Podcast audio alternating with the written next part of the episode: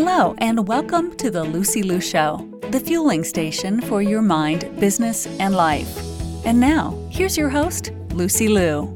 Hello, beautiful souls. Welcome back to another episode. Brand new day is knocking your door, so be the best you can be. But how can we be the best version of ourselves if we are constantly overthinking? That's what I'm here to talk to you about today. How to stop overthinking.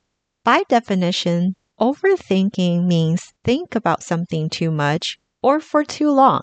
What's even worse? Spending more time on thinking about if you are overthinking or why you're overthinking.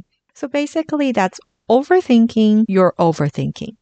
Then we begin to sometimes even make up problems that don't even exist. If you constantly focus on ruminating and making it a habit, it becomes a loop in our mind. And the more you do it, the harder it is to stop this loop. Many times, overthinking is a very sneaky form of fear that's less obvious than just fear. Of course, in life, we don't want to make snap decisions without research, but we don't want to overthink either. Why do we need to stop overthinking on the spot? Because for the least, it steals your happiness, your creativity, it steals your time and goals. It's very normal to have some tendencies to overthink, and as long as we are aware, we can change the narrative and stop overthinking.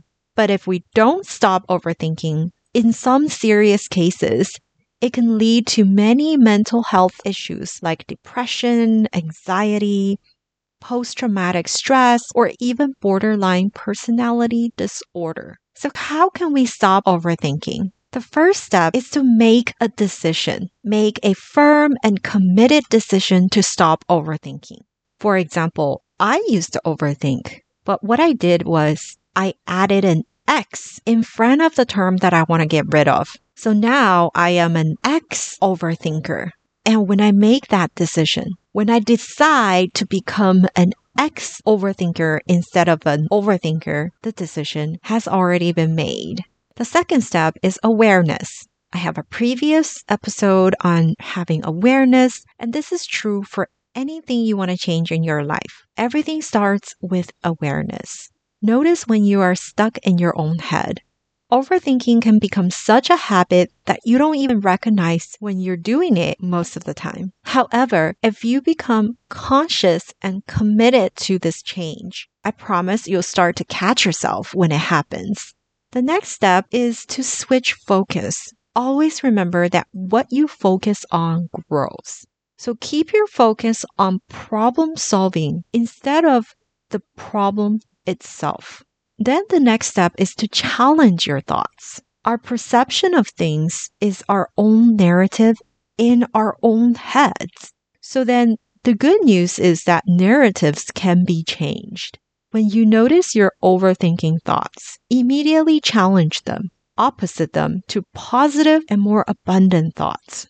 Of course, along the way, you would want to learn skills to help you through these times. All skills in life are like muscles to be worked on. For example, if you need more mindfulness in your life, practice yoga, meditation, breathworks, or whatever modality that you find helpful to gain that muscle in that area that you need to improve. These skills become your tools. And when you catch yourself in the moment, use these tools that you have learned to regain that mindfulness so you can get out of the loop.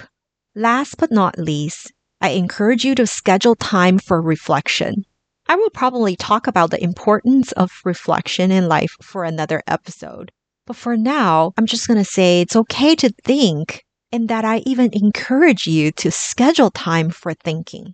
But that type of thinking is beneficial, and that is to reflect. Reflect on how far you've come. Reflect on how much you have already accomplished. Reflect on what you have learned and how you can improve yourself. Reflection is meant to help you move forward and not to stop you on your tracks. This is a quote that I share very often, that even if you are on the right tracks, you'll get run over if you just stand there. and overthinking is exactly what makes you stand there. If you are healthy, you are free to dream hundreds of dreams. When you're unhealthy, you can only have one dream, and that is to be healthy again. So if you are here with me and you are in good health today, stop overthinking and take action towards your dreams. To all the beautiful souls listening, thank you for joining me on this episode of The Lucy Liu Show. When I'm not podcasting, I am coaching high-achieving women in life transitions, getting unstuck, kissing overwhelm goodbye, and living a more joyful and fulfilled life through strategic goal setting and mindset transformation. It would mean the world to me if you subscribe, rate, or share this with a friend. And don't forget to join me for the next episode. Remember, there is always a way, and more blessings are coming your way. For free resources and show notes, head over to lucyliucoaching.com.